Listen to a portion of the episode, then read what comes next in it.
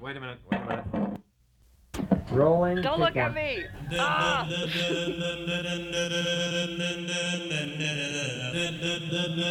it going to be all right?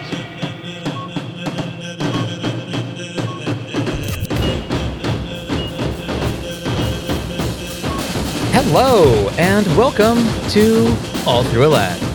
This is a podcast about film photography where we discuss a little more than just film photography.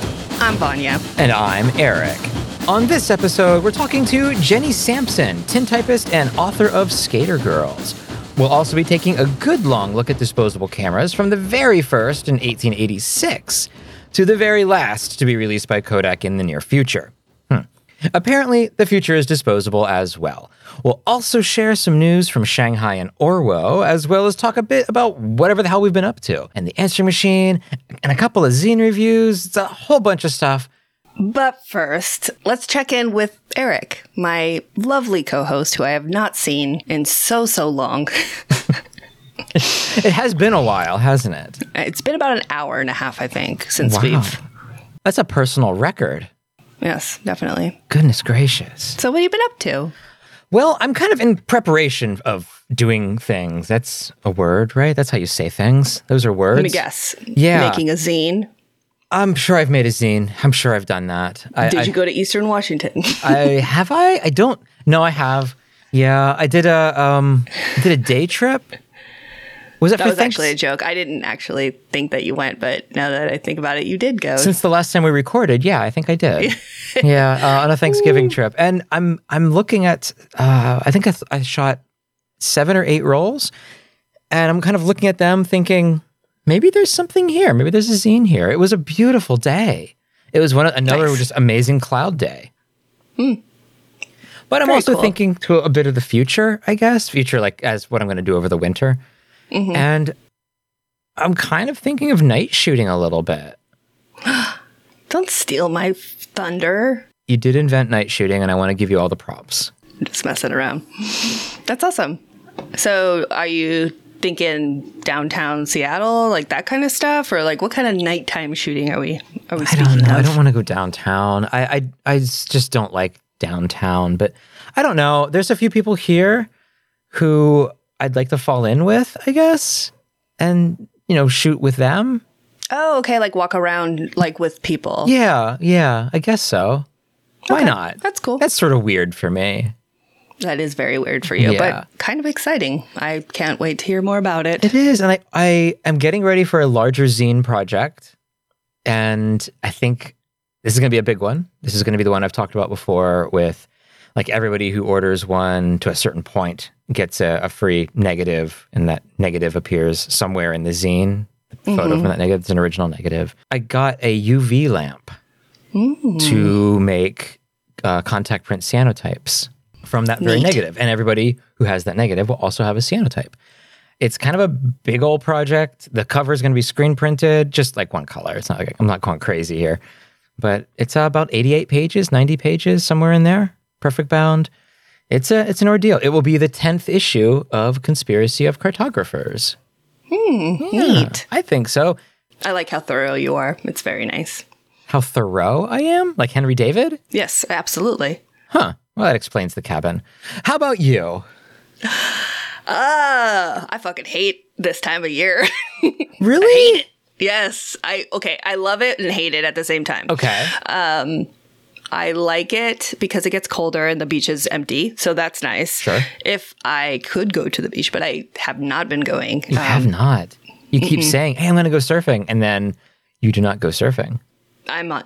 I'm on a dry spell. I think it's been like two, three weeks now, Uh, maybe even yeah. longer. Yeah, I don't think you've surfed since the last time we've we've recorded.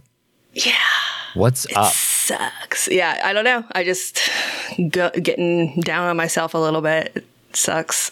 Yeah, it does. Um, a little bit in a creative slump and just feeling too busy with work and life and taxes are coming up and I have I'm trying to get like ins- you know medical insurance for like my whole crew and we just paid their bonuses and rah trying to pay my credit cards off you know by the end of the year and yeah it's I just don't like that there's like an end of the year in the middle of the year. I just wish it would be like in June or something. I don't know. When, wait, you don't like that there's a middle of the year and the end of the year, and you wish one of those would come in June. One of those does come in June. Yeah. Well, okay. I, I guess I mean it like a typical school year starts in September. Oh, I and see. ends in June, and that's kind of like a, you know the start and stop of like year, and then summer doesn't. You know, summer's just summer. The podcast has that same schedule now. Yeah, it does. So everything should be on podcast schedule. Basically, it's like Zulu time. You know, it should just be what it is. It, it's it's yes, I suppose that's what that is. oh, also, Mm-hmm. I have another thing to complain about. Thank God. it's okay. I'm actually in a really good mood. it's all about me, so it's okay, right? um, I don't know. Go on. Tell me. Um, Well, Mm-hmm. it's fall back, right? And like the time changed and whatever. Oh right. Yeah. I have had a serious bout of um, insomnia for several months now, and I cannot get out of it. So my sleeping schedule is completely off, and I would really, really, really like to, to wake up at like five or six in the morning again, and not like I've been. I woke up today around ten o'clock, Yeah. like a twenty-year-old. I, I well, you did sort of. You woke up around seven Mm-hmm. and we talked for a little bit, and I had all of these ideas, and I oh, can I got I want to run this by you. Oh, I want to run this by you, and you just stopped talking, and I'm like, "Are you there?" And you said, "I don't think I can be what you need right now." I'm gonna go back to bed. I was being honest. You were being honest, and I do I wanted to listen. oh my gosh. Okay, well, I'm alive now. It's six. I'll probably be up for another five or six hours too, and then go to sleep and then wake back up and like everybody's posts on Instagram at like three o'clock in the morning. So stay tuned.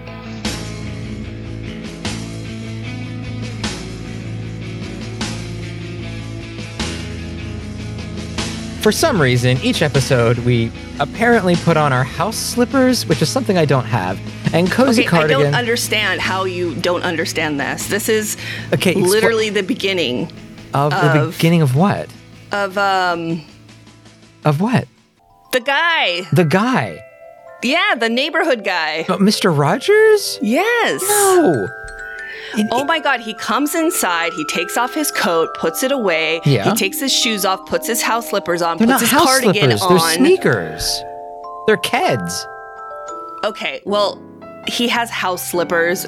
You can they're house keds, whatever. Like house Most people take off their outside shoes and put on so I guess Yeah, I mean, inside shoes. I, I, don't know take why, off but- my outside shoes. I don't wear shoes in the house. I'm not. A, I'm not an animal. Okay. The introduction to um Mr. Rogers? Yeah, Mr. Rogers. Yeah, that's Sorry, that's it's who been it a long is. time. Um that's the introduction. That's why we say that. Vanya, I like you just the way you are. Each episode, we put on our house keds and our cozy cardigans, zip them up all the way and zip them down about half just to be comfortable, and check our answering machine, which is something Mr. Rogers does not have. We ask our listeners to call in and leave us a message answering whatever weird ass question we came up with. And this episode's weird ass question really tickled us. what is it? Why do you have, I, I just don't want you to say tickle ever again. Could I say it in the tickle tent? No. I just poke my head out of the tickle tank. no. Stop tickle. it. Okay. All right. The question was Yes. which fictional character would you replace one or both of us with? I get the opportunity to edit these uh, these answers, and I, I haven't heard them. I love every single one of you so much. Yay, I'm so excited. We got a will lot. You, will you do us the favor? Push the button. Push the button. I'm so sorry you have just reached my answering machine. I'm not in at present, I'm sure you know this whole routine. Hi, Vanya and Eric. To be fair, it's two characters of my favorite movie and the best movie of all time, Back to the Future. Uh, I can totally see Eric as Doc and Vanya as Marty, especially their relationship, like yours. And in you know the first movie, the 1955 Doc doesn't know the expressions used in 1985 from Marty, especially the word heavy. He does not understand when he- Marty used heavy for the gravity of the situation. So he always asks, "Why heavy? Why? Is there something wrong with the weight of the people and all that stuff?" Do you think this is accurate? Oh my gosh, that's hilarious. I love that. I would I would have never thought of that one and we totally did Back to the Future. I take. I mean, I guess I'm I'm the Doc Brown in this situation here, and I get some of that. But wasn't Doc Brown like super disorganized and all over the place? He may have been smart, and I'm I'm obviously smart. Hmm. I don't know. would you be that? Do you think I'm? I don't think I'm a Doc Brown. I guess Marty, but I don't know that I'm Marty either. Marty's dad for sure. Yeah. yeah. Okay. Yep. Yeah. that really was me in school. I even had to stand up to a bully. Did you? Yeah. Oh, Aw. Oh yeah. Yeah. I had to. I had actually had to punch somebody in the face How'd when that I go? was in like sixth grade. Yeah. He kept he kept bothering me, and I said, Travis. Travis, if you push me again, I'm gonna punch you right in the face.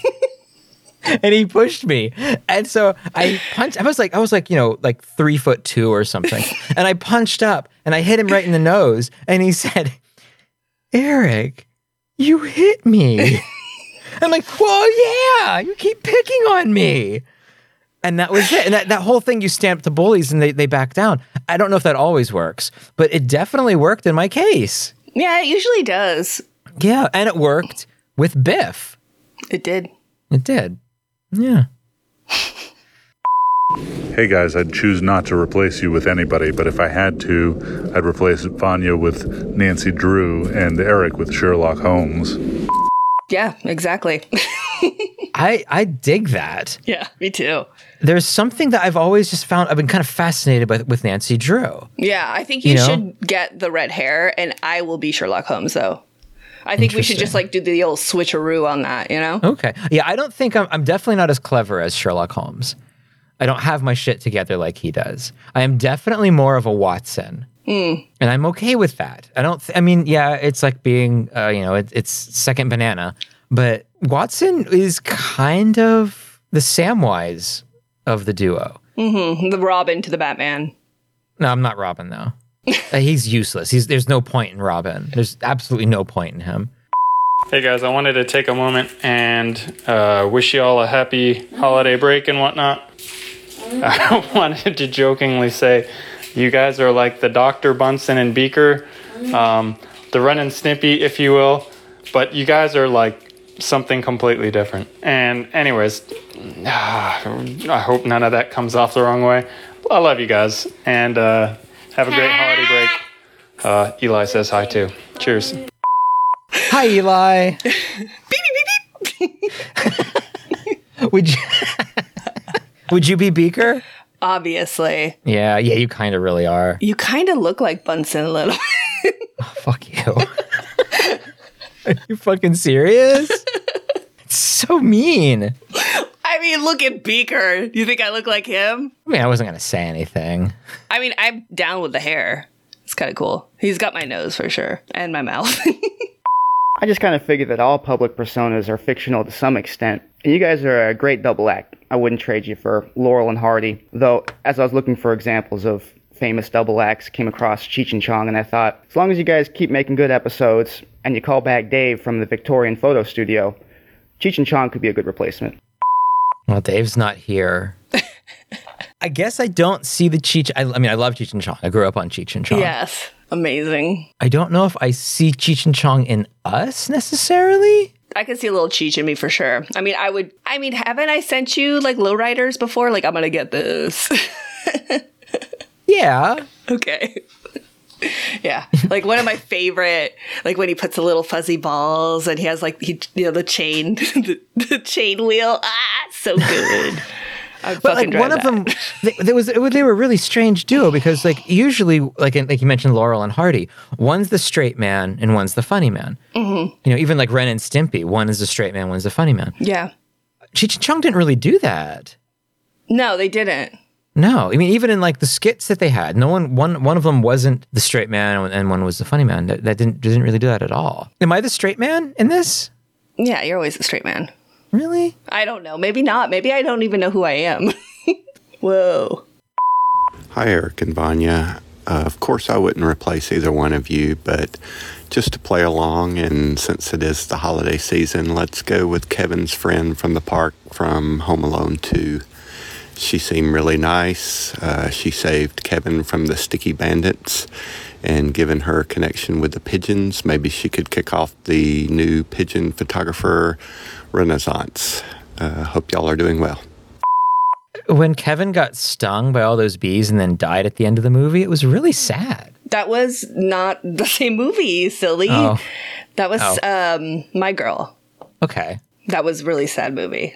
Is That there was- a My Girl too? Yes, there is. How?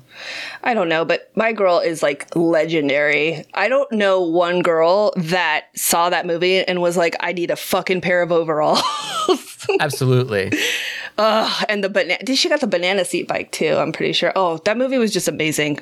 Yeah. And have you seen you've seen Veep, the show Veep? Mm-hmm. She's in it. She's amazing in it. She is. Utterly amazing. Anyway, I've never seen Home Alone 2 or Home Alone 1. That is ridiculous. Um, our 45th president is in the movie. Oh, well.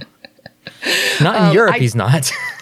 the bird lady is a character I feel like is in a lot of different movies, like Mm-hmm. Feed the Birds, Puffins. Like, what is that? Um, Mary Poppins? yeah, yeah. There's I, I feel like a there's always like a bird character in movies. Is Julie Andrews in Home Alone 2?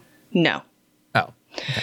I wish I would have seen Home Alone 2. we can I watch it will, for though. Christmas. Maybe we Oh, can do a watch party. Do you have a Christmas movie that you go for? Yes. What's your go-to Christmas movie? Yes. A, a, a Christmas Story? Mhm. Really? Yeah. Okay. That's fair. It's, I mean, it's it's standard, but what an amazing movie. No, it's great. Uh, mine is Shop Around the Corner. I haven't seen that. Jimmy Stewart. Oh, okay. Gotcha. Oh, I thought I was God. like, oh, Little Shop of Horrors is a good one. I don't know if it's a Christmas movie though. It is not a Christmas movie, oddly enough. It's strange. A giant plant that eats everybody and destroys the world. Feed Very me, Christmassy. Seymour. it's so good. Hey guys, you wanna say gay aka Collimaton here. At first I wasn't gonna answer this because I wouldn't change you guys for anything in the world. But then I, this uh, morning I got an epiphany about Tintin and Captain Haddock. That'd be great. Anyway, thanks for a great year. Take care guys. Bye. Oh my gosh, I haven't heard from him in so long. I know it's been forever. Thank you for calling in. It's been so so long. Now, your reference to Tintin and Captain Haddock. Most Americans are not going to get that. And I Hmm. think I only get it because I, I owned a bookstore at one point and we had a ton of Tintin books there. Hmm. They it was a was it French? Belgium? Anyway, it was a uh, a comic strip of some kind or similar, like an illustrated book. And Tintin was this little guy with a little dog, and they went on adventures. And Captain Haddock was this kind of, um, a, kind of like a Bluto character, I guess. Yeah. Yeah. And uh, I don't know which one of us is the Bluto character. I'm assuming you. I mean, I got the hat on, so you, you do. I have a very Yeah. Captain Haddock hat on. I'm all about like. See, even when we're talking about it, I'm like, oh, dude, okay, Sherlock, I could do this, pipe, you know? Like, I just. You're into accessories I when it comes props. to. Mm-hmm. Yeah, I get it. I get it. So I feel like this is a weird question of do you give the right answer, which the first one that comes to mind is uh, Oscar Madison and Felix Unger from The Odd Couple, um, or do you give what you would like to see? Um, I'd love to see uh, Bob Ross and um, I don't know, let's say uh, uh, Rizzo from the Pink Ladies from Grease. I think that'd make a great show. And I know Bob Ross is a real person, but come on, he's a caricature. Um, anyway, love the show. Bye, guys. I think in some ways we are Oscar and Felix, but I think in other ways we have aspects of both of them. Yeah, I think so. Yeah, and I don't think, I, and I, but I still think we have such separate aspects of both of them that we still would be odd couple. Mm-hmm. You know, you yeah, are. I don't know how you deal with me on a day. Like honestly, as of right now, it's been a daily basis because we're we've been working a lot. It's always on a daily basis. I don't think there's I been a yeah. day in like years when I haven't talked to you. Oh, when I have no reception, when I go out of town. Okay, that's, That's it. very, very rare. Yeah, it's that's very incredibly rare. So rare. yeah, okay. So every day, I mean, we're literally the odd couple. We are. Yes, Because you are very, you're very clean, and I wouldn't say organized, but you're very, you you you clean a lot. You keep a very nice house. I work in piles. I'm a little more cluttery than you are, and so in that way, I'm a little more Oscar than you are. But what do you think of Bob Ross? If if to take over a show or our show, if Bob Ross and Rizzo were to host a podcast, I would, I would listen to that Oh fuck yeah! all damn day. She's okay. So I have something to admit. I've never actually seen like the entirety of Grease, but I know who she is. I've seen her. I've seen her. I've seen like her whole, her whole deal, and she, yeah, she's kind of promiscuous, um, a little bit more direct, not so goody two shoe. I guess I'm kind of into it. She's badass. She is. Rizzo is badass pretty chick. awesome. Hi there, this is Mike Crawford over in London town. Um, that Instagram thing is Mike Crawford underscore lighthouse. And your question made me suddenly think of the marvellous Cerys Matthews and her Welsh band Catatonia. And I think the lyric went something like Things are getting strange, I'm starting to worry. This could be a case for Mulder and Scully. So there you are. Keep up the good work. Uh, I'm gonna consider. I don't know if I'm Mulder or Scully, but Oh, I I'm, do. I'm gonna say that this is a. Uh, oh, really? Go ahead. Tell me. Uh, you are definitely more Mulder than I am. much, much more Mulder. Yeah. Yeah, I'm very much Scully. She's so sexy. and that's why I'm Scully. Oh my god. Uh. Did you see her in Hannibal? Yes, saw her in Hannibal. She was wonderful in Hannibal. Saw her in The Great, and holy shit, amazing and The Great. I think I've done like two episodes of the second season, so Oh, sh- you need to watch it. I know. I'm so excited. This is Jamie Maldonado. I like both of you, and I really wouldn't want to replace either one of you, except for maybe for comedic effect. But it would be a lot of fun if you were both Muppets. Yes, 100%. I know who they are too. I know what Oh, we are. I was gonna ask which which Muppets which Muppet would you be? Um, okay, so I'm really bad with names, but these guys I think about all the time. They're in the theater. They're up in oh, the Stat- Statler, Statler and Waldorf. fucking A, yeah. Oh my god, they're my favorite. Oh, of course. The best. The so best. which wh- who would you be? One of them? Yeah, the I mean obviously the one that makes the jokes. oh, oh, that guy. Are we both them? For sure. Well, wh- who are you? Um, Scooter. yes! Oh my god. You know, I kind of make shit go. oh shit. Yeah, I'm not Maybe really in charge, Scooter, but I kind of make things work. yeah. Maybe a little Oscar the Grouch too, He's though. not a Just like a Muppet. tad bit. He's not? He's on Sesame Street. He's not a Muppet? Where did you draw the line? I mean, to me, Muppets have to be on the Muppet Show. I mean, how about how about the the the old lady and the dark crystal that takes her eye Right. out? How about that could be me? is is that a Muppet? She's a Muppet. Is she a Muppet? And Jim Henson. no, she's definitely Jim her. Henson. Yeah. So I don't. I really I guess I. I would take the Muppets to be if they appeared on the Muppet Show. Okay, so Muppet Show. Gotcha. Uh, animal, hundred percent.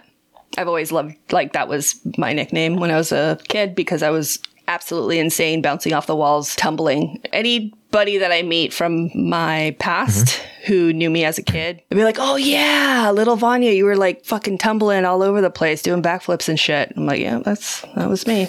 Since this is our, I guess, mid-season finale, or the last episode before the winter break, we don't have a question coming up for next episode. We will let you know what that is via the social media, Instagram, when it happens.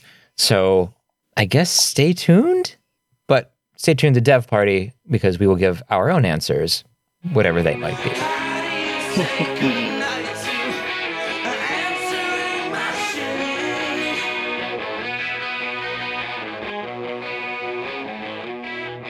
All right. Well, today we have a little tiny bit of news, kind of. Kinda. Um, a bit. Yeah. So two film companies, one from China and one from Orwo. Germany. I don't know where Orwo. I like, I don't know where Orwo is. Shit. It's from Germany. Okay.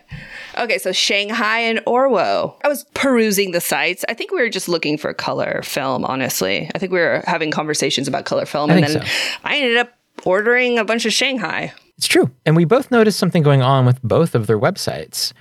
And there seems to be movement on both Shanghai and Orwo's end. Yes. Kind of cool. I- think Shanghai retooled their emulsion Mhm. from being an incredibly horrible emulsion to hopefully something good. And and did you, you bought some, right? I did. I got uh, several different things. I have some Shanghai Light. It's 400 color negative 35 millimeter film. So I got 10 rolls of that. I would love to know what that actually is. Well, that's why I got 10 because I figured I would throw one your way or something Okay. to try if you want. The the website is still in is still in the works. It looks like they're still adding things to it. Uh, I got some 220 because holy shit, someone's making 220. This is amazing. Yeah. This is like my life here. So I'm I got to support 10 rolls of that. Boom, done. One then I ordered five rolls of their 200T Vision 3 and five rolls of their 500T and 120. So really excited. Now that that would definitely be Kodak. Yes. There's having a little bit of a sale right now. So if you guys check it out, uh, yeah, it is coming, you know, obviously from overseas, but the price is pretty good. And I just want to try something new and something a little different. So, uh, speaking of something a little different, if you look on their website, they have a film tab and it's black and white film, and then there's sheet film, color negative film, slide transparency film, color sheet film, which I don't think they have any in yet. Yeah, it's empty right now. But they have a tab for it. They have a tab for the movie film, which is that 120 that I got. They have that in 35 and 120. And then lastly, there's a tab that says instant film. So there's nothing in there right now, but interesting. It is. I would love to know what they're doing with that. Like, what's that about? Yeah. Instant film. Yeah. Is it? Is it? Yeah, I don't yeah, know. No idea. Okay, so I will say they have like a camera section too, and they have a disposable camera, and they are selling some. They have a Tudor uh, disposable and a Fujifilm and a Kodak and stuff. So maybe they're just going to offer some instant film that is from Polaroid or Fuji or whatever. Yeah. But I mean, a girl can dream, right? She can. So on the Orwo front, I've shot Orwo for years and years. I love the UN54. It was my favorite emulsion in like favorite, I guess, faster emulsion. I think it's 100 speed in black and white. They do make it in 120 now. They sell it through one of the, the Potsdam, I think it is in Lomo. oh, okay, yeah. so that's the same stuff, and I'm excited about that. But the news, uh, well, I'm just looking on their website now, and apparently there's a brand new black and white film coming out soon. So there's that. And that just, I don't even know if they've announced, they obviously didn't announce what it is yet, but they have that, the announcement of the announcement. But they're also confirming that they're going to be making color film in 2022.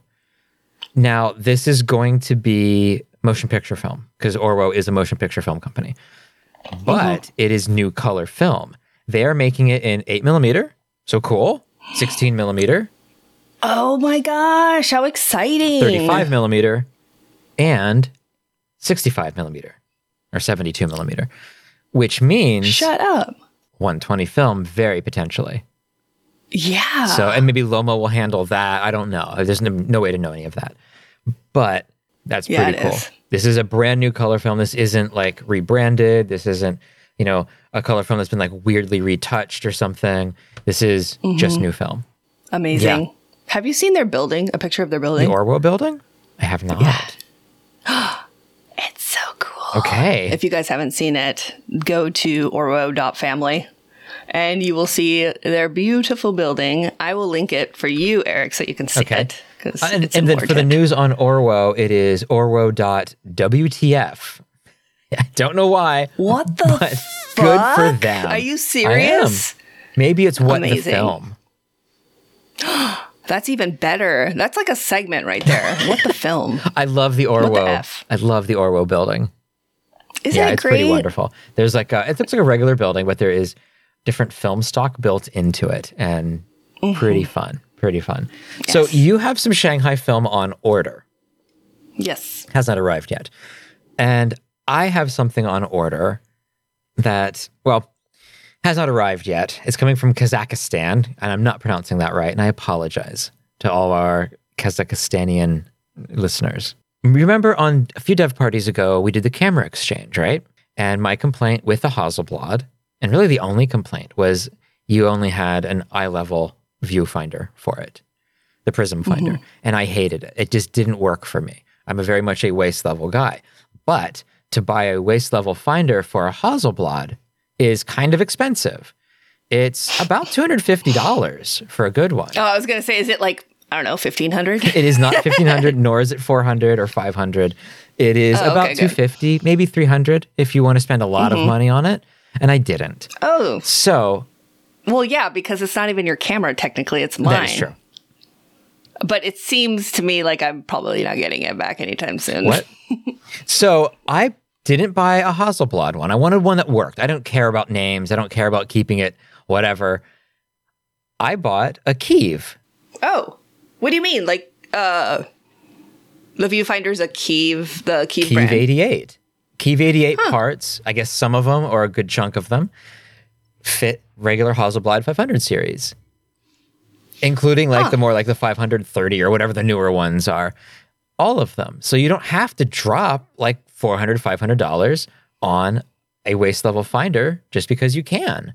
You can, if you're trying to save money for whatever reason, you can spend, I think I spent $50 shipped from Eastern Europe. It makes sense. Yeah. It's basically the same they were camera. very much a ripoff of it. Yeah. Uh, it's one of those things that you just need to know sometimes. If there's a cheaper way of doing the same thing, it's just it's just worth it. I don't care about keeping a camera pure or whatever. I, I, don't, I just want to take pictures. I don't care about that. that camera that you have is Frankenblad. Oh, sure. Mm-hmm. That camera is pieced together. It is not. it's not. So th- with having a Kiev top to it, it's it's fucking perfect. is. honestly. It makes the most Makes sense. the camera. It's got some more character to It it. certainly does. And I know all of this because of a listener who call who uh, call in. This isn't that kind of thing. He wrote wrote us saying, "Hey, uh, Kiev 88 viewfinders do work with Hasselblads. That's it. It's always in a link to one, and I, I clicked on the link and I was like, "Fuck, buying it," and I bought it. So when it Nice. arrives, I will report back. I guess next next half of the season and and show you all just how awesome Dan Tree is for hooking me up like that. I appreciate that. Is there a fine focus on it too? yes, yes, there is. Mm-hmm. Oh, Yep. cool. Nice.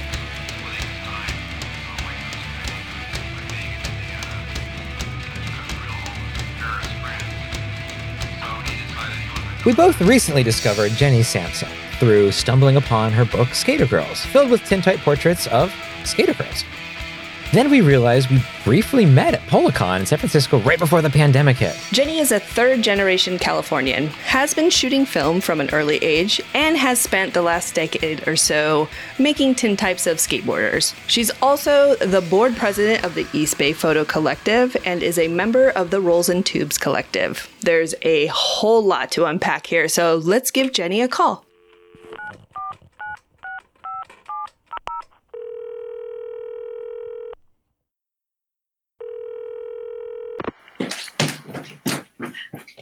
Hi, sorry. I went to get a beer. Hi. Hello. How are you? Good. Awesome. So yeah, where do you want to um begin? Well, we've got the questions, so let's let us begin. You started all of that with photography and developing and printing your own work in middle school. Yeah. Did how how important was that early foundation to your photography? Maybe I take it for granted. I don't even think about it. Photography to me is the dark room. It's the negatives. It's the paper. It's the smells. It's all of that. Um, and it's also the taking of the pictures. But when I think of photography, um, that is really kind of what I think about. And that's what I love. Also, because I learned chemistry on that level at a young age, and it's pretty basic. It's not that big of a deal, but you're still mixing chemicals in graduated cylinders and diluting with water and putting it in a tray. I learned very at a young age to handle chemistry and to measure and pour. And it sounds like also a very basic thing, but when I was in my 20s in Seattle, I tutored a either a high school, I think a high school student in chemist or in photography, and I um, was showing her how to pour chemistry, and she would just go block, like pour it really quick, and it would splatter, and I was like thinking to myself, "Don't you know how to pour?" you know, like it was such a basic thing to me. And I mean, I I cooked with my mom, and she taught me how to like you know, blend things together too. But because I learned all that at such a young age, I think um, it just made a lot of things easy to me and just kind of part of life. Tin types and wet plate in general are most easily shot in studio. What draws you to shooting them outside, and why is it worth the extra work? You think? Yeah, it's amazing. Like in some ways, I'm just making my life a lot more trouble than. But um, I think really at the core is I really prefer to shoot with natural light. When I learned how to make tintypes, I was switching from a camera that I walk around with to a you know a view camera where you need a tripod, you need all this stuff. Even if I was just shooting film with those large format cameras, that's a lot of work. You can't just want I mean you can wander around but it's a pain in the ass.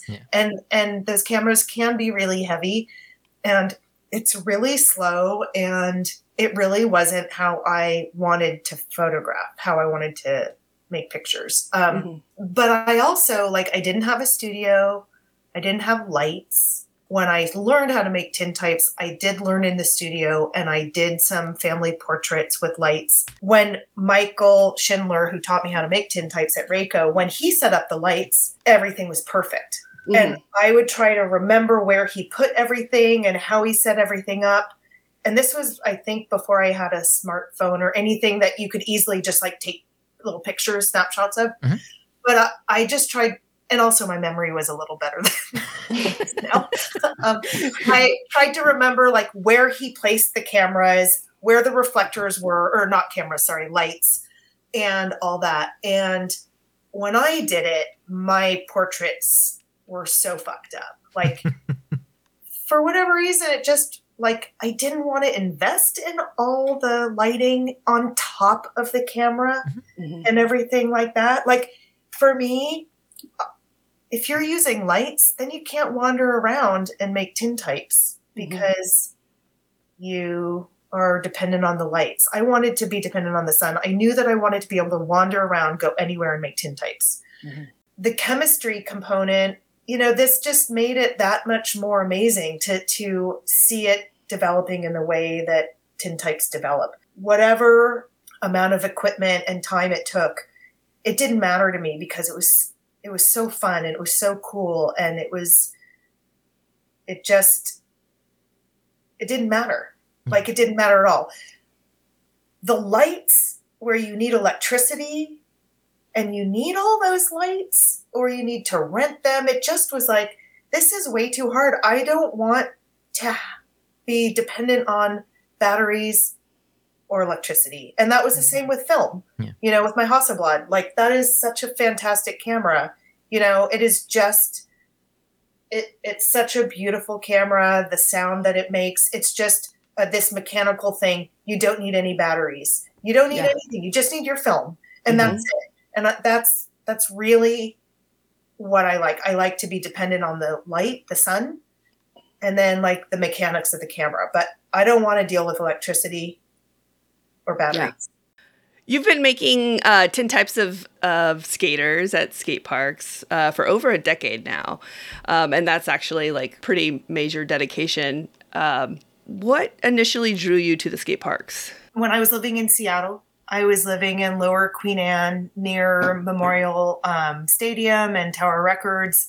Um, this is before the Bill and Melinda Gates Foundation building was there. Mhm. There was a skate park there, and I would ride my bike to work, and I'd ride by this the skate park, and there were always a bunch of skaters there. This is early mid '90s, so an era of skateboarding that was a bit intimidating. Um, I wasn't a skater. My boyfriend wasn't a skater. I I wasn't part of that scene at all, but the kind of photography, the kind of portraiture that I was making at the time was very focused on gesture and posture. Um, I would truncate people. It, they were not traditional portraits like like I do now with tintype. And I remember riding by that skate park thinking I would love to it was packed all the time. And I was like, God, I would love to go in there and just shoot and have nobody pay any attention to me and me just photograph them just like them being themselves truncated kind of whatever but i was i was absolutely too shy like i was intimidated i was shy like i didn't know how to just walk up there and say hey can i just hang out and shoot i just didn't know how to do that but in the back of my head you know i i remember thinking like one day i'm going to do it and i have to practice asking strangers to photograph them. So that was kind of where the seed was planted. That was literally in like 94, 95, 96. 2010 in January, I was driving home. This is in Berkeley. I was avoiding traffic. I turn off the main route and I see this skate park in Berkeley. And I'm like, oh, I didn't even know there was a skate park there. I had not even thought about skaters or skateboarding or anything. Like I had kind of forgotten about it for a while, but I was like, oh, I think I'm going to go to that skate park and um, set up Mhm. and just see what happens. And my housemate came with me. She's like, what are you going to do? And I'm like, I don't know. I'm just going to set it up and ask somebody if I can take a picture. I was like, I don't know, but I knew that like I was distracting myself from like that insecurity by needing to set up this um, this box and this four by five view camera, which I had only used at home. Um, I was still like just trying to figure things out. I had done tons of still lives at home. Um, I was using my basement as the dark room. I didn't have a portable dark room yet. Anyway, so I went there. I ended up making like six or seven portraits, and I was I, I- immediately I was like, "Oh my god, oh my god." yeah. Um, I think I I think these are really good, and I think I need to make more. And that's how it started. And then I started really spending a lot of time at skate parks. Mm-hmm. Still very intimidated and shy. Mm-hmm. Still really not not educated about the scene at all.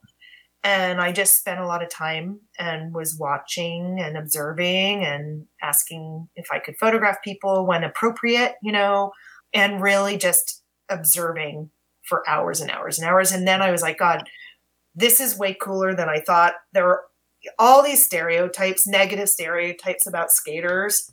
I was like, fuck all that. That's such bullshit, you know? Mhm. Like, this is an amazing, like, an amazing group of people. Yeah.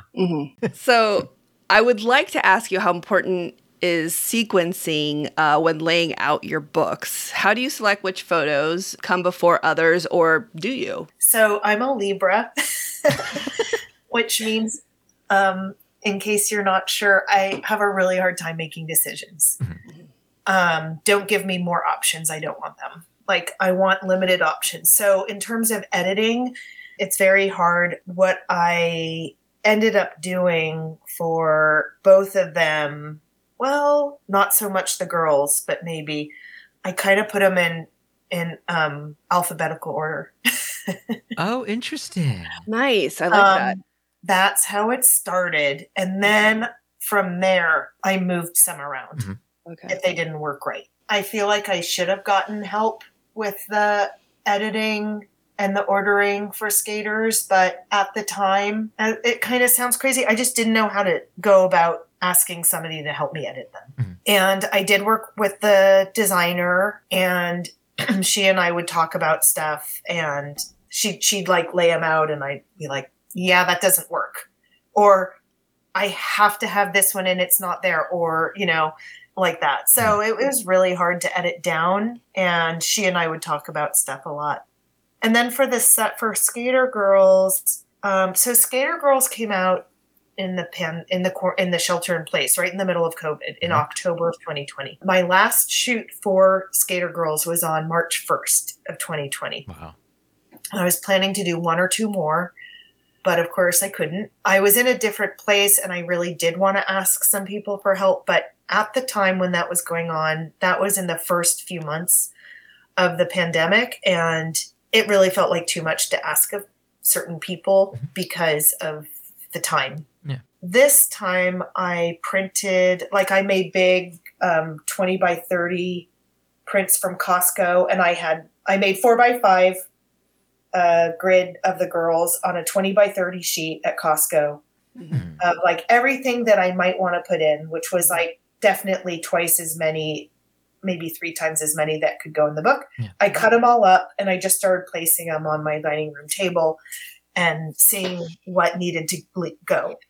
Um, I love that. Nice. Yeah, I like that. I like that a lot.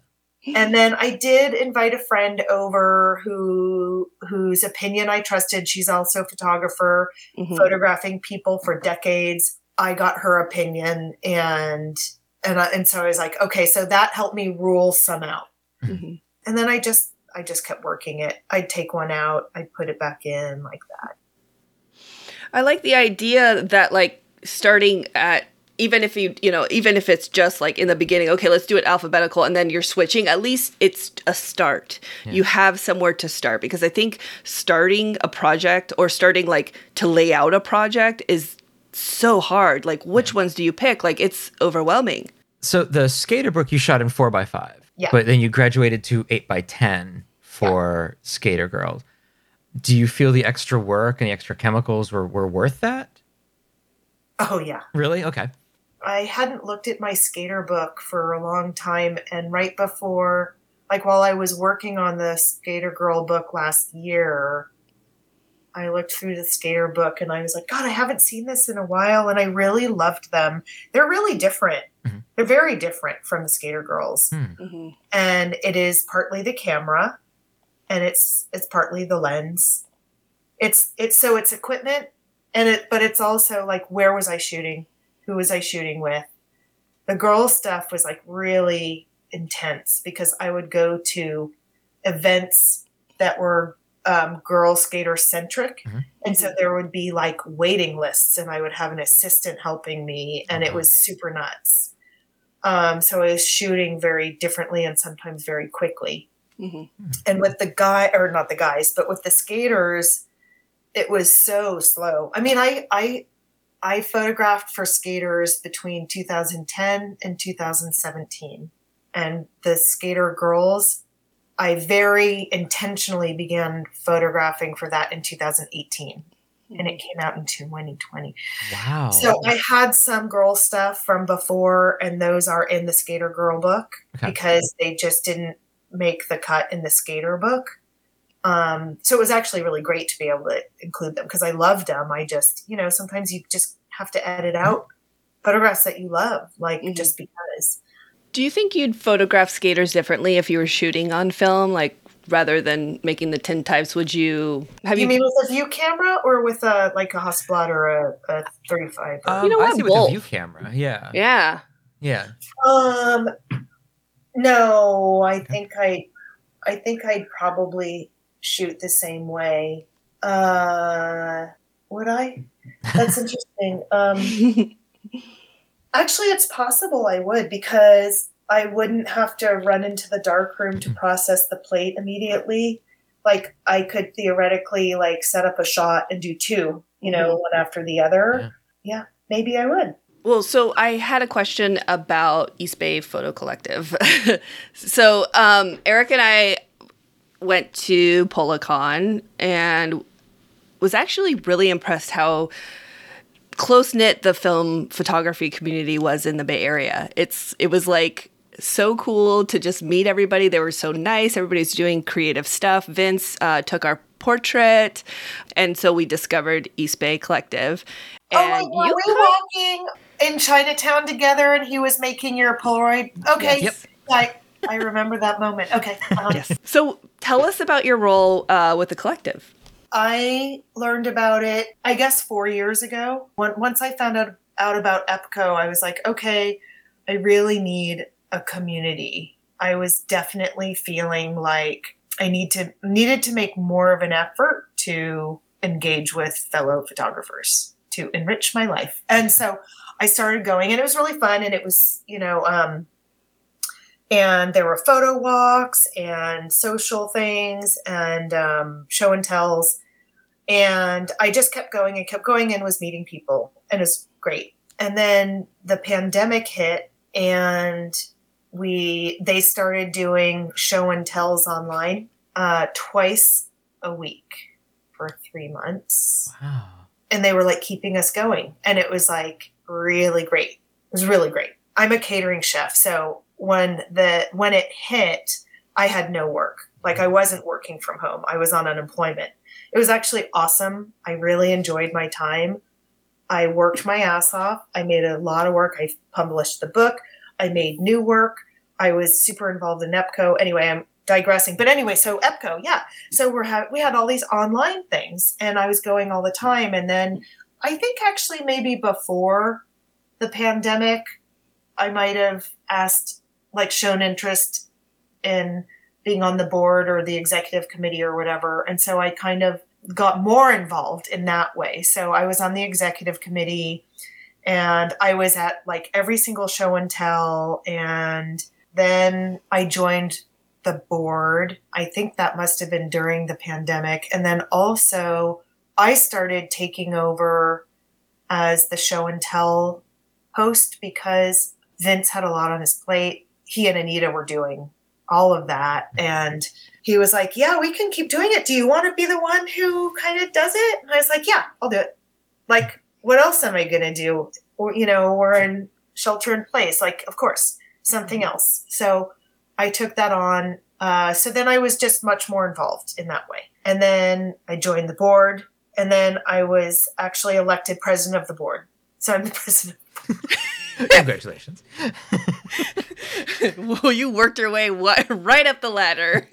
yeah. So EPCO really like it was like let's let's create a new community. Let's raise money and open up a space that has a dark room that has classes. What do we want this? And it's a real grassroots effort, and we're really building it from the bottom up. And I just decided that it was important to me, and I wanted to get involved. You know, as you know, as much as they would let me, as much as I could, kind of a thing. And if and you know, with the pandemic, it just was like, yeah, what else am I going to do? Mhm. And I believe in it. You know. Yeah. It's nice to see a, an area doing that. And I hope that it could be something that maybe more places can model. Uh, you know, because we, we have photographers that listen from all over uh, that probably would love to do something similar to it. So, you know, if you get enough people involved, even if it's just, you know, just the small, the minimum, getting a, a photo walk once a month together. I mean, photo walks, I mean, they are so fun. And Anita's always like headed those up. And, Mm-hmm. you know, we meet on Sundays at one, we Mhm. walk until 3 Mm-hmm. The destination is always at a bar or somewhere. Mhm. And so we hang out and we socialize. Those of us who have made Polaroids share the Polaroids. Like, it Mm-hmm. is so chill and just so fun. And Mm-hmm. there's no expectation. It's just like, let's go wander around and take pictures. And that creates community. It's really neat. It's really neat. I think it's it's great what you guys are doing, and um, you definitely have to kind of keep in touch with you to see uh, how things are going and kind of give everybody a chance to maybe come check you guys out if they're in town.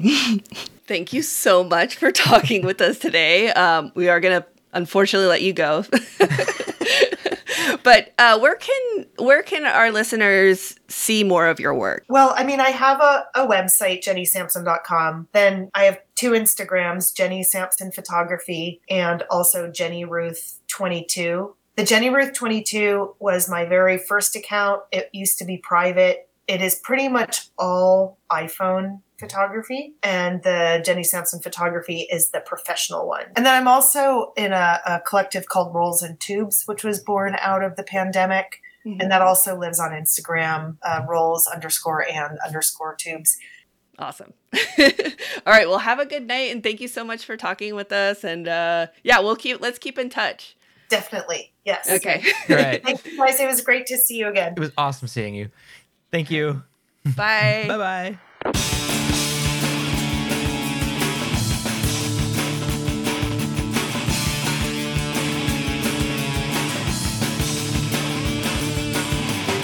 Pretty much the only film related anything that you can still buy at your local drugstore is the disposable camera. First released by Fuji in 1986 and then by Kodak a year later. All modern disposable cameras are basically the same cheap plastic cameras with a single shutter speed and a single aperture that were originally designed to just be thrown away after a single use. Since the 80s, some had flashes, some were waterproof, and others shot panoramas.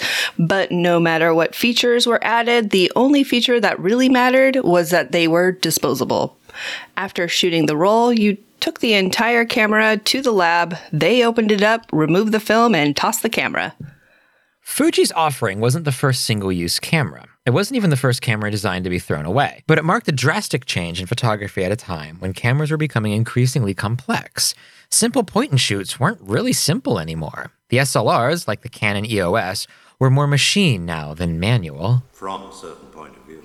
But this wasn't the first time that regular photography was too complicated for the general public, and it wasn't the first time that camera companies saw this problem and figured out a way to fix it. From the very beginning of photography, shooting and developing pictures yourself was a huge pain in the ass. The cameras were complicated, unwieldy, and expensive. The film wasn't film, it was glass or tin.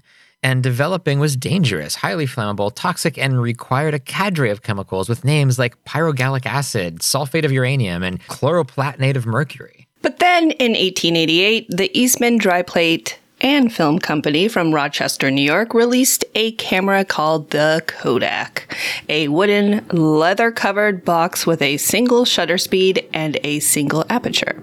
Inside was a roll of film, invented a few years earlier by Eastman, long enough to take a hundred pictures. There was no focusing, no metering, hell, since the photos were round, there wasn't even a need to level. Now, there was a single use camera called the Ready Photographer, and that's all the PHs or Fs in that one for some reason.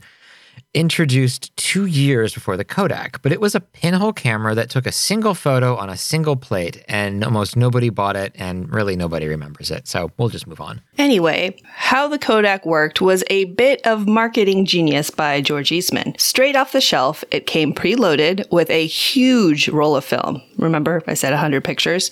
The camera itself was sealed, and there was no easy way to remove the film yourself. When you were finished taking pictures of your Oscar Wilde cosplay parties or whatever, you'd send it back to Eastman. The camera cost $25, but that included processing, though $25 would be around $700 in today's money. So this wasn't a cheap venture.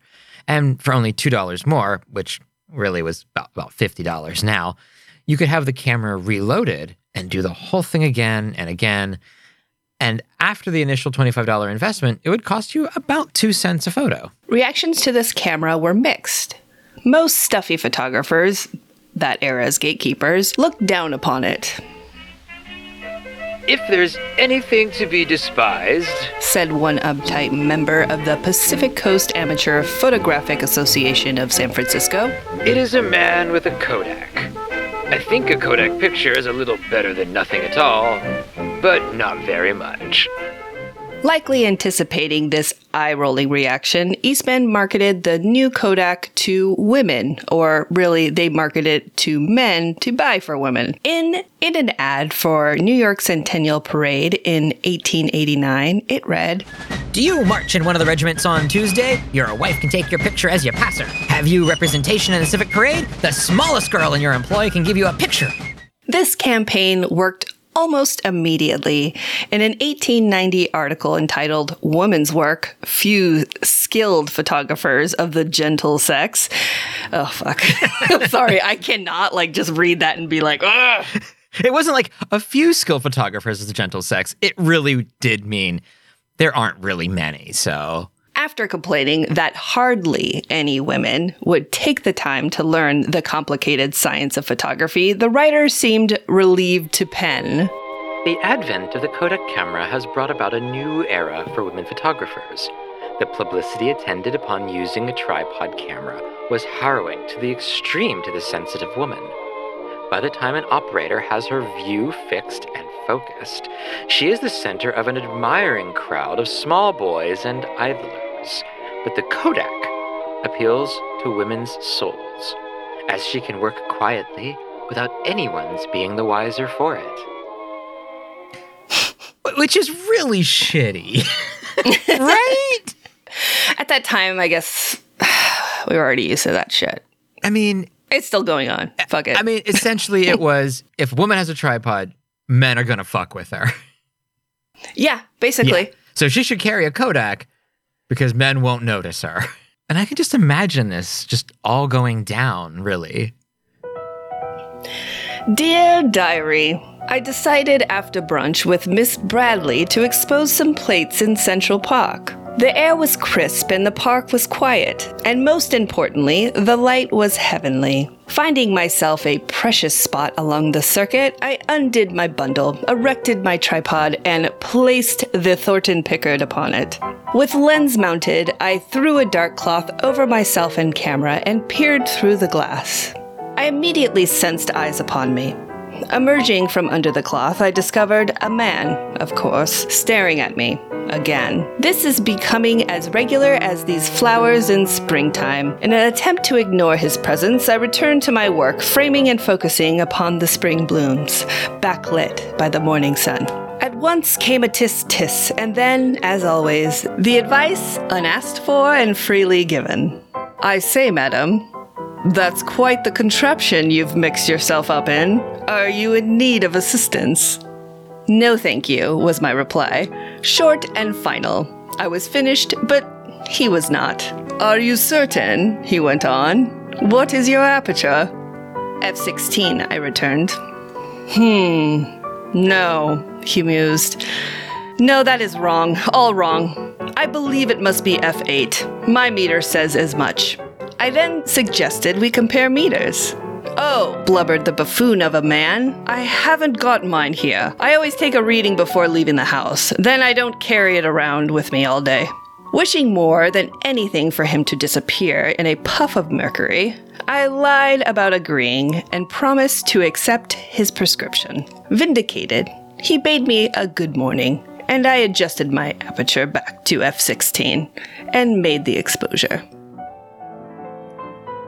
Dear Diary, Upon my morning constitutional, I came across a woman attempting to maneuver a large view camera. Why she wasn't toting around a brownie, I do not know. I watched her, knowing that at any moment she should cry out for help. Seeing her in the throes of a critical struggle, though silent, I kindly offered my advice. At first, she graciously declined, but upon asking once again, it was discovered that her aperture settings were wrong all wrong. For while she might have fumbled with the light meter before my arrival, I was smart enough to examine the light before leaving home. I determined that an aperture of f8 was appropriate, but she, in her amateuric ways, mistakenly set it to f16. She must have been able to sense my proficiency in these matters, for she heeded my advice. Thank the heavens that I was there, else her little picture, as well as her entire day, might be ruined. I bade this suffragist a good morning and continued my stroll. So, because men were shitty, Eastman invented the Kodak. But within a few years, Eastman phased out the sealed camera and encouraged everyone, including men, to develop their own photos or take them to a local lab. Eastman produced other Kodaks that could be loaded and unloaded by the photographers themselves. The Kodak camera was the first single use camera on the market.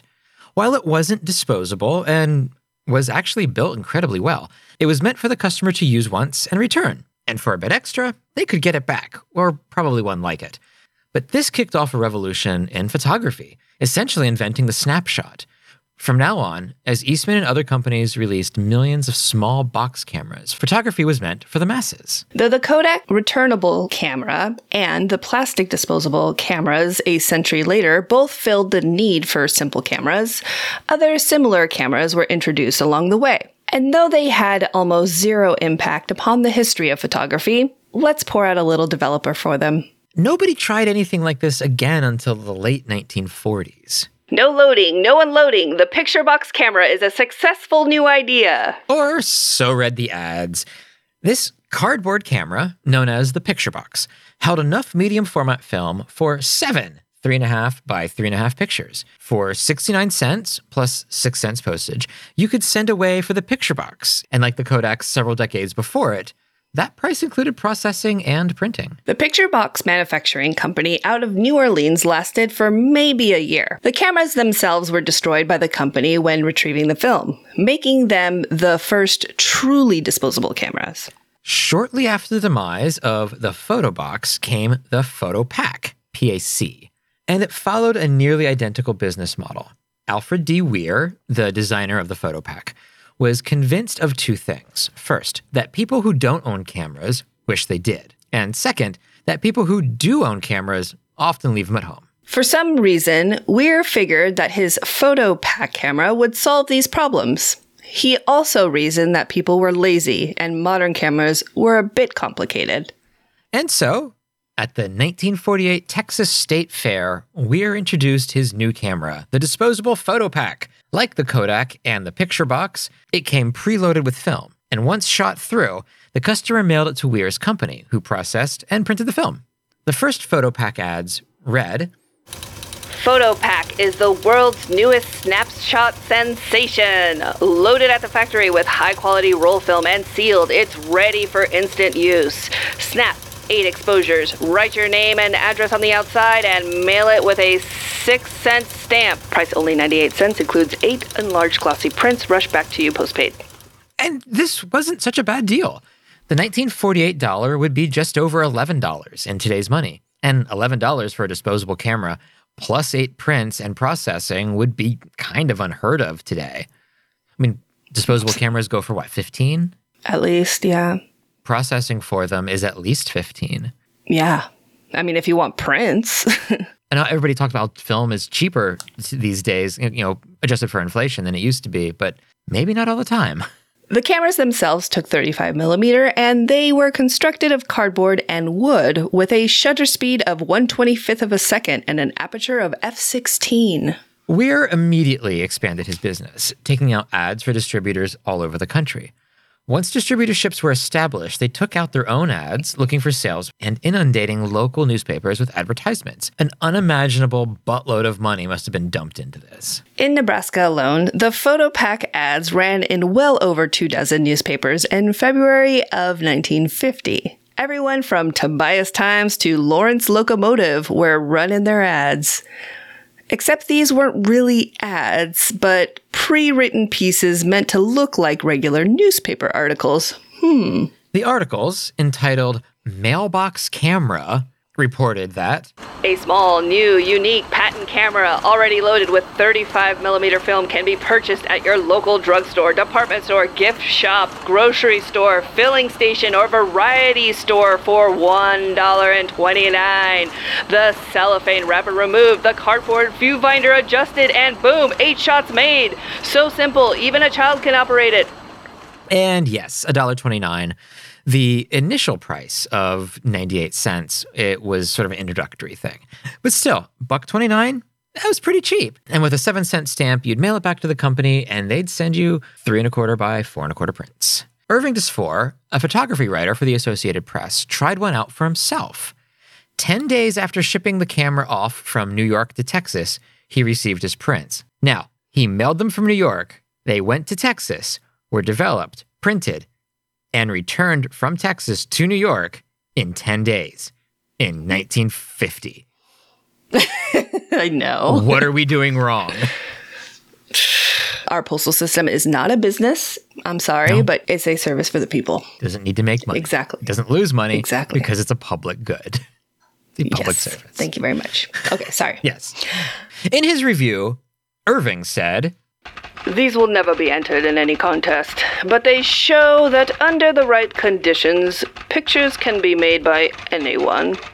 They are recommended for emergency use by people who do not own conventional cameras and who wish a photo record on the spot. The idea is ingenious, and if it will introduce the idea of picture taking to more people, I'm for it. he mentioned the emergency use by people. You have one of those, don't you? Yes, I do actually. I just got one last week when we were talking about this. Now, this is a more modern disposable camera, right? Yeah, it is. It came in an emergency pack. So, like, if you get into a car accident, they give you a disposable camera to take pictures of the accident. Amazing. Did it come with anything else, or was it just the the camera? Well, it's actually a friend of mine. It's been in her husband's work truck for the past like 10 years. Oh, okay. She said it's been sitting in there in the hot sun, just all t- types of weather. She has no idea if there's anything in there. And I said I would give it a try and develop it for her. was her. it used? It was. Oh, did he use it for an emergency, or was it just like I want a picture of this? Um, well, so she he has three kids, and usually if they're sitting in the truck and they open up the glove box, they probably found the camera and pictures were taken. That's so really cool. I hope something comes of it. yeah, I really hope so too. In June of 1950, a 12 exposure version of the photo pack was introduced at the price of $1.49. It's 20 cents more. While the extra four pictures would certainly appeal to customers, they, it almost immediately rendered the eight exposure versions as dead stock.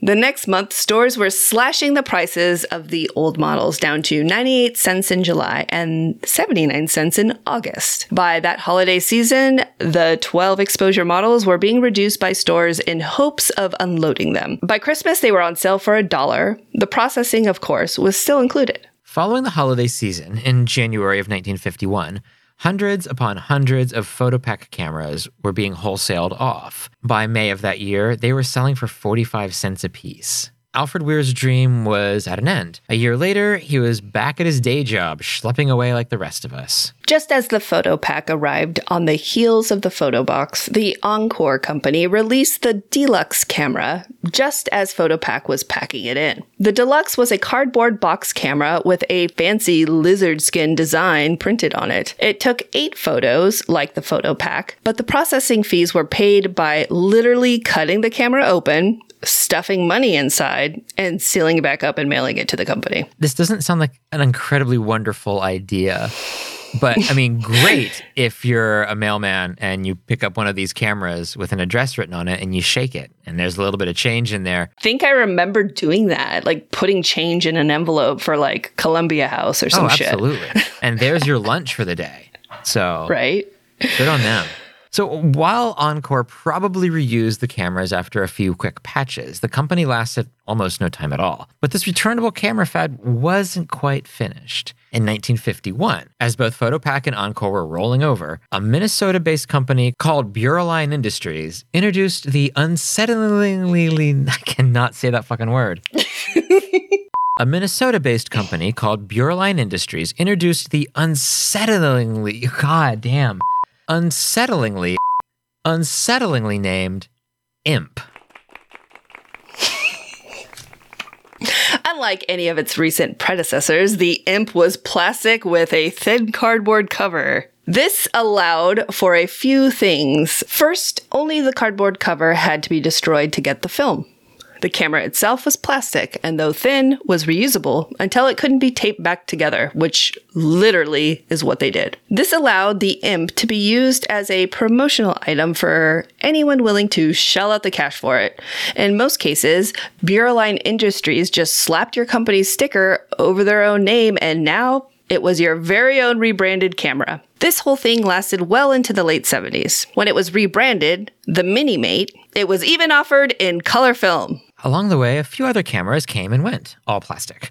In France, there was the FEX, which used 127 film. And though plastic, it was fully disposed of after a single use. The Technipack from Hong Kong was also plastic, but it was refilled and returned to the customer, much like the original Kodak. Another, marketed in the US as the Love camera, took 16mm color movie film and was, like the FEX, fully disposed of during processing. This brings us full circle to 1986 when Fuji introduced the Quick Snap, a 110 disposable camera. It did so well in the Japanese market that they opened it up to the United States the following year. Trying to get ahead of the game, Kodak released their own disposable, a 110 camera called the Fling. Kodak hoped to beat Fuji to the game, but there was a miscalculation.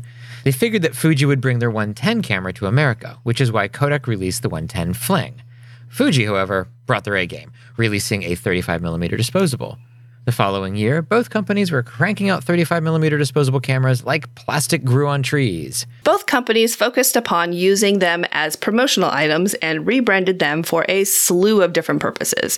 But there was another issue. The late 80s and early 90s was a time when people started wondering if all this plastic shit we're dumping into landfills was a really good idea. Both Fuji and Kodak's original disposable cameras were designed to be broken and thrown away to get the film. By the mid 90s, however, the cameras produced by both Fuji and Kodak were made of 75% reusable parts.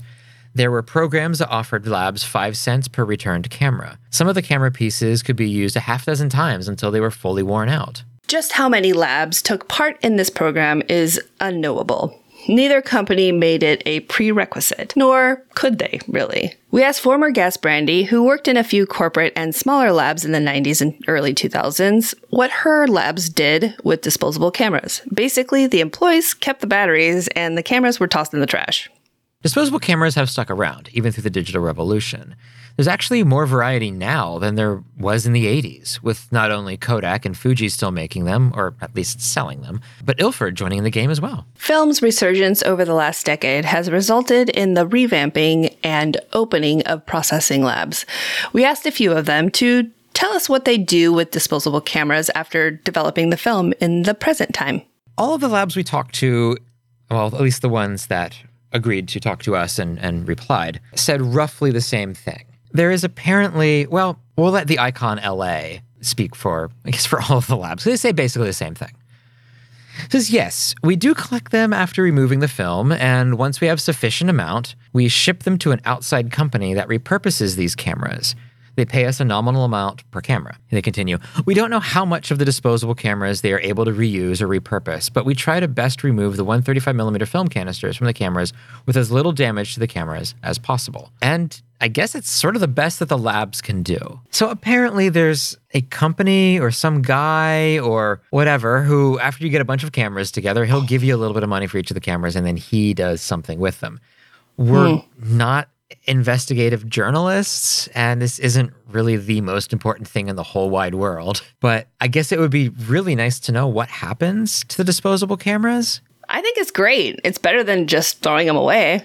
Yeah, I guess it is. I'm just yeah, I mean I'm sure it is. I'm sure it is. But oh, we're doing all this whole this whole feature because Kodak is releasing a new disposable camera in 2022. The thing that they think we need is a disposable single-use plastic camera. People weren't thrilled about that. There was a lot of backlash, and I think it's understandable. I do think it's a little bit of a gray area because I, I do believe that a lot of the at least some of the parts of the camera are reused.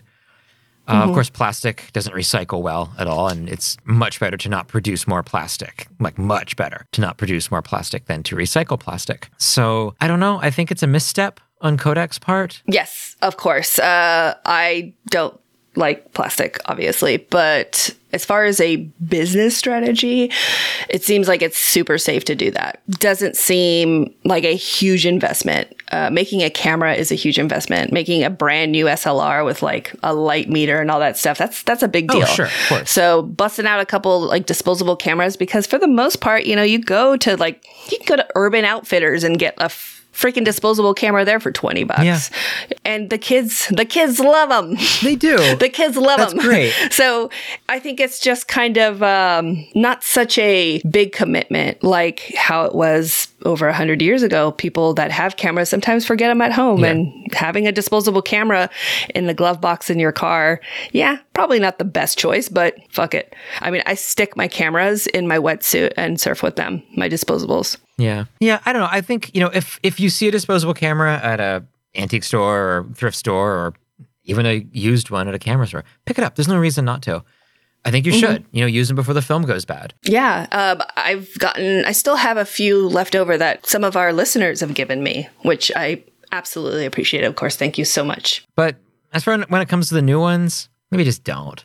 Well, whether or not you plan on using disposable cameras, it looks like they are still hanging out 100 years later. And that's maybe that's sort of the problem.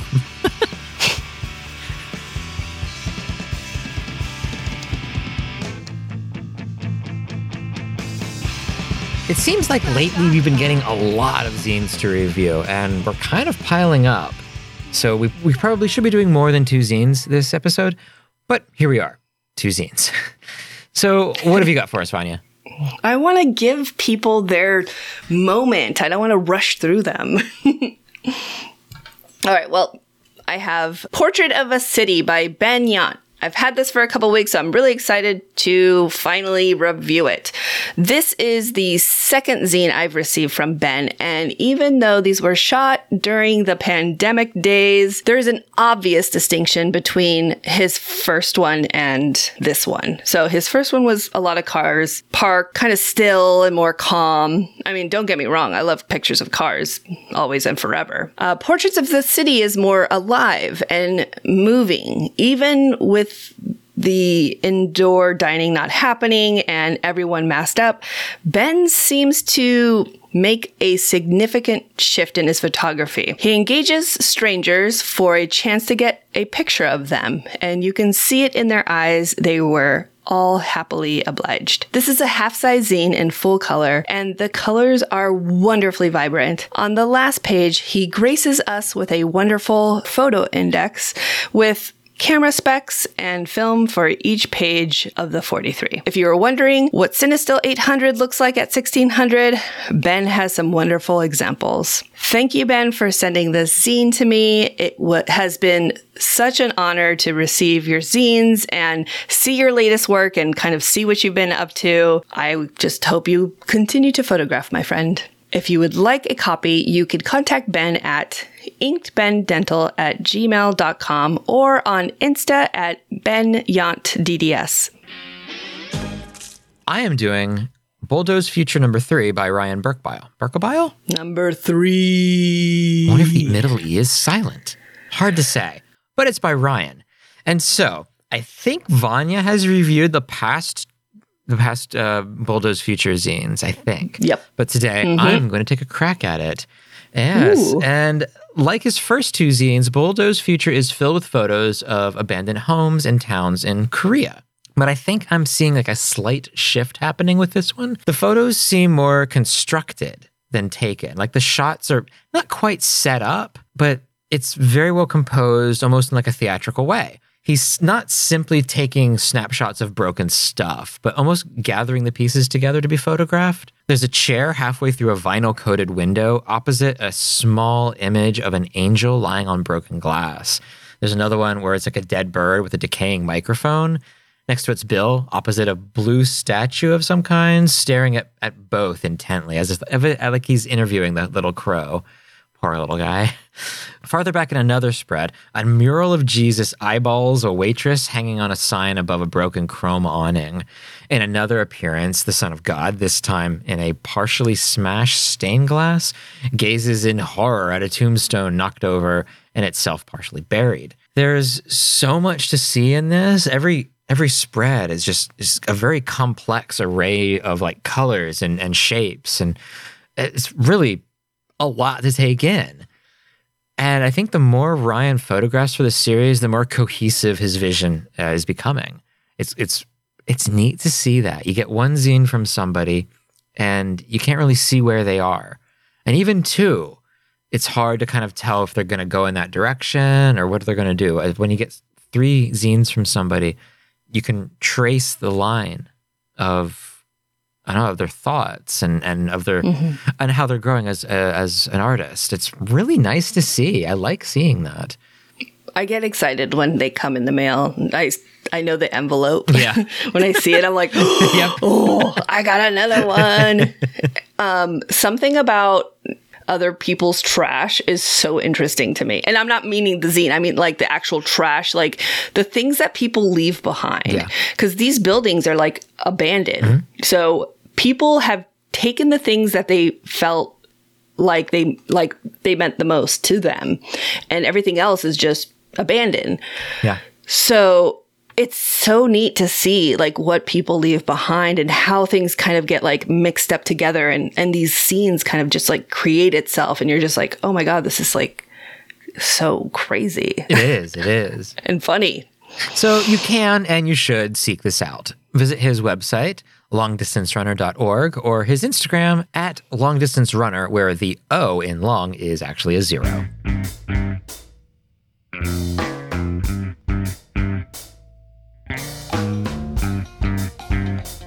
All Through a Lens is brought to you by our lovely Patreon subscribers. Patreon helps us pay for hosting, books, our newspaper.com account for research, uh, audio equipment, and much, much more. God. Sorry. Wow. I know I'm I'm so annoying right now and I apologize. Uh, we would like to thank our subscribers for their support. We couldn't do it without you. And if you like bonus episodes, if you like full length interviews, including the full length interview with Jenny Sampson, which is so much fun. It was so hard to edit that one down because it's an hour and a half of pure wonderfulness. We've got those, we have some extra nonsense. So if you like all that stuff, you can become a Patreon subscriber and get it. We've got three different levels of support, with the cheapest being less than a buck an episode. So head over to patreon.com slash all through a lens for more info.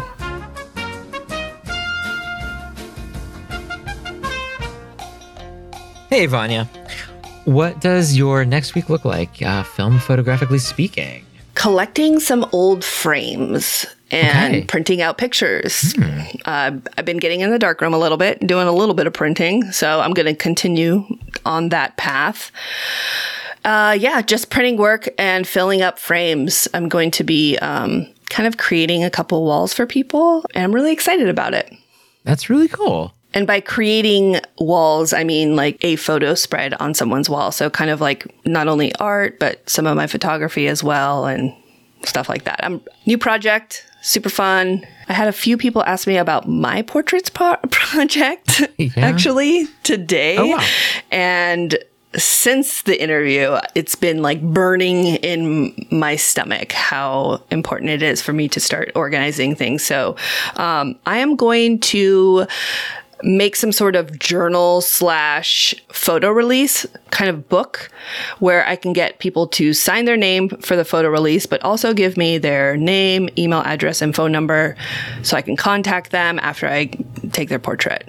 So I can ask them the questions and stuff like that because it's not going to just be a portrait. It's going to be a little bit more than that. So yeah, um, I got to just kind of figure out how I'm going to get that together. Yeah, excited. How about you? It's that time of the year again where I have to decide whether I'm going to stick with Flickr. And they decided for me. I missed the, the cutoff date, whether I'm staying or not. And I'm staying for another year, apparently. It's also around that time of year where I have to figure out if I'm staying with the company that prints my photos, Unit Prints. The quality is really nice. I like the quality a lot. The Yeah. user interface is Angelfire good. It's like it's a GeoCities site. It's awful. It's I don't understand how they're in business. It's that bad. Mm, you should see their the color rose. It's way worse. Really? You have no idea. Oh my god.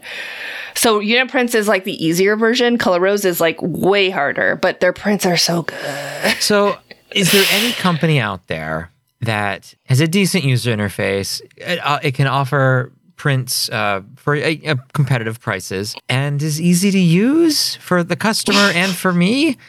Also, one of the problems with unit prints, and I've talked to them about this, and I got a bizarre answer. If you're a Canadian and you want some prints shipped to you, if a normal person ships them to you, the actual price of the shipping is, is a little higher than the US, but not horrible. What they do is they charge you the most expensive international rate that they can that they can that's out there. And so they have one international rate for everything. And they told me this. This isn't me figuring th- this out. They were just like, "Oh yeah, this is what we do." Like, that's really horrible. It's a horrible thing to do. On top of that, their international rates are a lot higher than the post office. So maybe there's a company out there that has a printing center in in Europe. I don't know because I've lost a few orders for prints from uh, people in other countries because the shipping was too much. I don't know. I'll probably stick with unit prints because I've already figured it out. So why not? But if you have any other ideas, I'm here for it. And coming up on the next dev party is we don't know. We'd like to say it's FX1, and it could be. Are, are we still saying we're going to do that? I have it. I think you have it somewhere. I would like to do it. This is the last episode of the front half of our third season. This means we're going to take a little break. We'll probably come back in end of January. We will definitely be spreading the news about that when that happens. You will not miss it. what do you mean break exactly? How many weeks are we actually taking off? We're off? taking probably a month off. So about a month. About a month off. We will still be doing dev parties, uh, which is probably just like two of them or something. Fear Yes. not, we will be back. We're just taking a little bit of time off over the holidays to sort of decompress and figure out where we're going from here for the next part of the season. Yeah, doing a little bit of pre planning and uh, hopefully some playlists. It's been a minute. Jesus, it really has been. Yeah. Um, on that, is there anything else you got to say? Thank you for listening to All Through a Lens. If you'd like to contact us, we're at all through a lens podcast on Instagram. By email, it's all through a lens podcast at gmail.com. And we're at All Through a Lens on Twitter. You can also check out our show notes on allthroughalens.com. Vanya is at Sir Motion. And Eric is at conspiracy.of.cartographers. Both on Instagram. And speaking of Instagram, make sure to hashtag your stuff. Hashtag All Through a Lens Podcast to be featured. We also do a Spotify playlist for each episode, so check those out and see what we're listening to. Just search All Through a Lens. I wish that were true. You can also find our episodes on Spotify, as well as on Stitcher, Apple Podcasts, Google Play, and wherever the hell else you find your podcasts. Subscribe to us and leave us a review. The music you're hearing now is from Last Regiment of Syncopated Drummers, which you can find at lastregiment.com. And thank you all so much for listening. We love you, and we will see you next week at Dev Party. Vanya, Yes. do you want to go out and shoot? Fuck yeah, I do. Let's go. My washing machine is like dying. Hold on. oh my god! Oh shit! I'm gonna eat a seed.